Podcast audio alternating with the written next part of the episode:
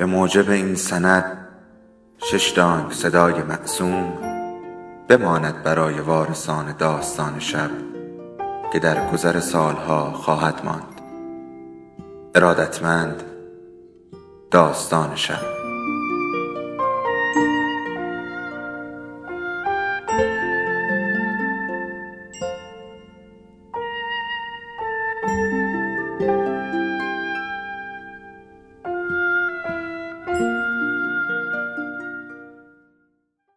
بود یکی نبود سبز میدون نویسنده و خانشگر روشنک حیاتی چشمام رو که باز کردم چراغهای دراز و بلندی بالای سرم چشمک می زدن. نور سفیدشون چشمم رو اذیت می کرد. خواستم سرم رو بچرخونم تا ببینم کجام چون هر جا بودم خونهمون نبود. خونه ما چراغ دراز سفید چشمک زن نداشت. اصلا خونه ما برق نداشت. سرم درد می‌کرد و نمی‌تونستم گردنم رو تکون بدم. دهنم شور بود و خشک.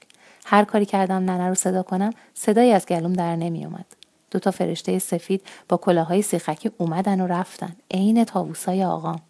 پس من حتما مرده بودم و اینجا همون بهشتی که ننه آقا می‌گفت بود. از خوشحالی دوباره با درد چشامو بستم.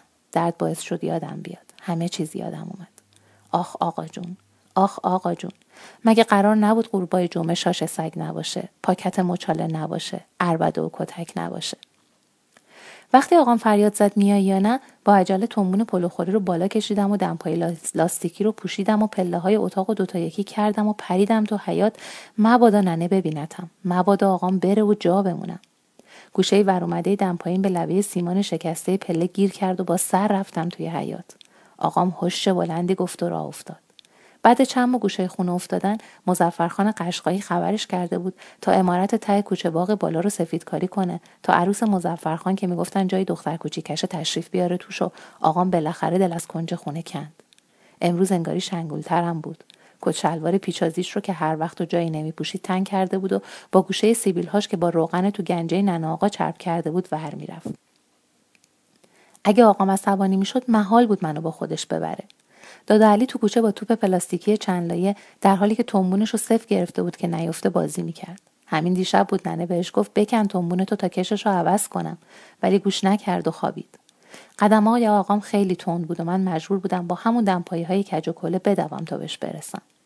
روزهای هفته رو میشمردم تا که دمدمای غروب جمعه با آقام برم طرف سبز میدون. یه جای بزرگ که یه عالم مرد و زن و بچه با عجله آروم رد می شدن و کالسکه و اسب و ماشین های سیاه و دکونای رنگارنگ داشت.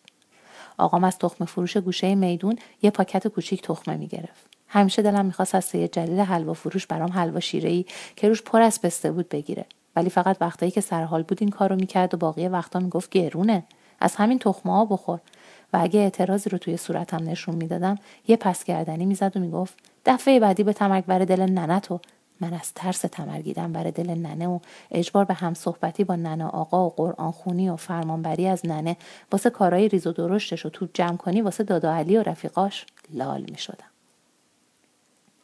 هر بار سعی می کردم دمپای لاستیکی رو جوری روی زمین بکشم تا مثل گیوه های آقام صدای لخلخ بده و گوشه کت نیمدارش رو می گرفتم تا قدمان باش یکیشن. روی نیمکت فلزی گوشه میدون میشستیم و آقا با یه دست تخمه رو میذاش گوشه لبش رو راحت با زبون و دندون میشکست و با یه فوت آروم توفش می‌کرد وسط پیاده رو. من اما هر کاری می‌کردم باز پوست سیاه و خیس تخمه روی خشتک آویزون تنبونم میافتاد. آقام تو همه چی وارد بود. هنوز خیلی وقت باید میگذشت تا می‌تونستم مثل آقام شم. از ترس داد و فریاده و تو سریای ننه برای انگشتا و لبای سیام و تنبون لک شده پلوخوری بعد دو سه تا تخمه خودم رو سرگرم تماشا می‌کردم. خانمای رنگارنگ که رد می شدن گردن آقام صاف می شد و یه چشش ریز و لباش قلوه‌ای و صدای سوت بلبلی از بین لبای قلوه شده و نیمه سیاهش بلند می شد. خانمای رنگارنگم قدمشون رو تندتر می‌کردن و آقام میخندید. اصلا من برای دیدن خنده آقام بود که دنبالش میدویدم تا بیام سبز میدون. منم با هر بار رد شدن تاووس ها به قول آقام گردن کوچیکم رو صاف می‌کردم و با سختی به یه چشمم رو میبستم و لبام قنچه می‌شد اما هر کاری می‌کردم صدای سوتی در نمیومد و تاووسا با عصبانیت و سرتکون دادن از کنارمون رد می‌شدن و هر دو از ته دل قهقهه می‌زدیم. غروبای جمعه تنها وقتی بود که آقام از اون شیشه قهوه‌ای که ننه آقا می‌گفت تو شاشه سگه نمی‌خورد. نمی‌دونم چرا شاشه سگو میخوردن. ننا آقا می‌گفت زهر ماره ولی آقام هر شب از سر ساختمون با دستای گچی و یه پاکت مچاله با دو تا شیشه شاشه سگ برمیگشت و کسی جز ننا آقا جرأت نداشت حرفی بزنه که این زهر ماری رو چرا می‌خوری. وقتایی که دادا علی در جواب دادای ننه برای کثیفی سر و شکلش گردن صاف می‌کرد و صداش رو سر ننه بلند می‌کرد ننه آقا سرش رو از روی قرآن جلد مخملیش که با قول خودش سرجهازیش بود ور داشت و می‌گفت بذار شاشت کف کنه بعد صدا تو کلوف کن. و من اون روزها نمیفهمیدم که چرا شاش مردها و سگها اینقدر مهمه. رسیدیم سبز میدون. مثل همیشه شلوغ بود و بوی اسب می‌داد. آقام تخمه سهمیهش رو گرفت و از سید جلیل هم یه پاکت کوچیک حلوا. از خوشحالی دست زدم. ولی با چشقوری آقام سرم انداختم پایین و راه افتادم نیمکت آهنیمون پر بود از چند تا جوان با کچلواره سیاه راه راه و کلاهای کج. آقام برخلاف همیشه حرفی نزد و از کنارشون رد شد و لب سنگی کنار حوز نشست. انگار نمی‌خواست کیفش ناکوک شه. یه کالسکه سیاه با دو تا اسب کور کنارمون ایستاد و خانم خاکستری پوشی ازش پیاده شد. ساق سفید و توپل پاهاش که رو لبه سنگ فرش رسید آقام سوت بلبلی زد. خانم خاکستری با غضب نگاش کرد و با صدای بلند گفت مرتیکه هیزه چشچرون. و رد شد. و آقام از ته دل و بلند بلند خندید. چند بار این کار رو برای تاووس های دیگه هم تکرار کرد. بعضی از تاووس ها قبل از تون کردن قدماشون یه نیم نگاهی به آقام مینداختن و لبخندی می‌زدن و آقام شنگولتر می‌شد و هر بار قهقهه خندش بلندتر. تاریک که شد دست منو گرفت و تو را از اسقر قهوه‌جی که دو تا دندون نداشت و ما بقیش هم زرد بودن مثل رنگ سیبیلاش دو تا پاکت مچاله گرفت و سود سنان راه افتاد. من هم دوون دوون دنبالش. غروبای جمعه قرار پاکت نداشتیم. آقای آقام که ما ندیده بودیمش غروب یه جمعه از بالای داربست افتاده بود و ننا آقا غروبای جمعه خوردن شاشه سگ و حروم کرده بود. ولی این جمعه انگاری فرق داشت. آقام فرق داشت. واسه من حلوای پسته خریده بود. شاد و شنگولتر بود. انگاری اون چند تا اشوا و غمزه کار خودشونو کرده بودن. من کل راه در حال دویدن دنبال آقام داشتم تک تک انگشتای کثیف و سیاهم و لیس می‌زدم. مبادا دادا علی بفهمه و بزنه تو سرم که چرا واسش نگه نداشتم. وسط های کوچه که رسیدیم تو تاریکی کنار دیوارای کاکلی آقام یکی از پاکت ها رو باز کرد و شیشه رو گذاشت کنج سیبیلای سیاهش و سرش رو برد بالا و یه نفس خورد. دم خونه شیشه رو انداخت کنار آجرهای دروازه دادا علینا با لگت در رو باز کرد و رفتیم تو. نن آقا کنار حوز شکسته وضو می‌گرفت. داد زد هوی اغور بخیر امشب نداشتیم از این غلط ها از این حرومیا. ولی آقام گوش نکرد و رفت گوشه اتاق. ننه با ترس براش بسات پهن کرد. ماست و خیار و لیمو ترش خوش شده و خودش گوشه دیوار روبرویی کس کرد. شیشه دوم و سوم هم تموم شدن. ننه آقا از سقف لاگویان اومد تو. آستین پیراهن گلدارش و پایین داد و زیر لب قرض زد و زد و زد.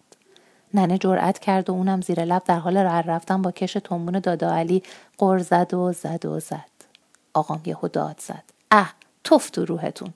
و بشقاب خیارها رو کوبون تو دیوار زیر تاخچه با لگت دادا علی رو که داشت با تیله های رنگیش بازی می‌کرد انداخ اون ور اتاق و حمله کرد طرف ننه و موهای گیس شدهش رو گرفت و شروع کرد به زدنش. توی دست شیشه چهارم بود و با هر تکون دست شاشه سگ توش میریخ رو زیلوی وسط اتاق. من وحشت زده گوشه دامن ننا آقا. کس کرده بودم و صدای فریاد ننه و ننا آقا توی گوشام پیچیده بود. داشت میکش ننمو. ننه ای رو که دیگه خوب می‌دونستم شبیه هیچ کدوم از های آقام نبود. چشمای آقام قرمز بودن و ترسناک. بلند شدم و رفتم طرف تنبونش. کشیدمش ولی با یه لگت پرتم کرد کنار. خوردم به گوشه دیوار خرابه. همون که ننه آقا هر وقت گوشه جاری ننه بهش می‌خورد و گچاش میریخت سرش رو تکون می‌داد و می‌گفت کوزهگر از کوزه شکسته آب می‌خوره. خوردم به همون دیوار. با درد کمر بلند شدم. باز رفتم طرفش. دادا علی با ترس سرش رو تکون می‌داد که نیا جلو نیا. اینو تو چشای خیسش می‌دیدم. ولی آخه ننم بود که بیحال شده بود و داشت میمرد. گوشه پیرهن سفید لکهدارش رو گرفتم و کشیدم و با صدای بلند گفتم مرتیکه هیز چشچرون شاید دوباره بخنده قهقهه بزن و یادش بره این همه عربده و کتک. یهو همه جا ساکت شد.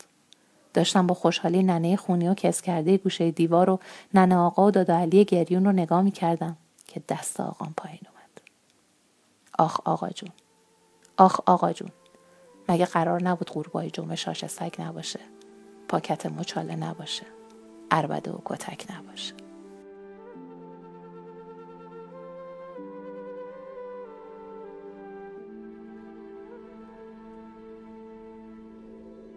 داستان شب بهانه است.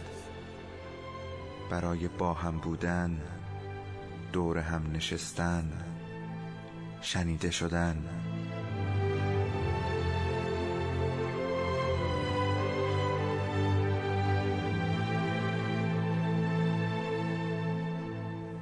صدای افسانه ها رو میشنویم.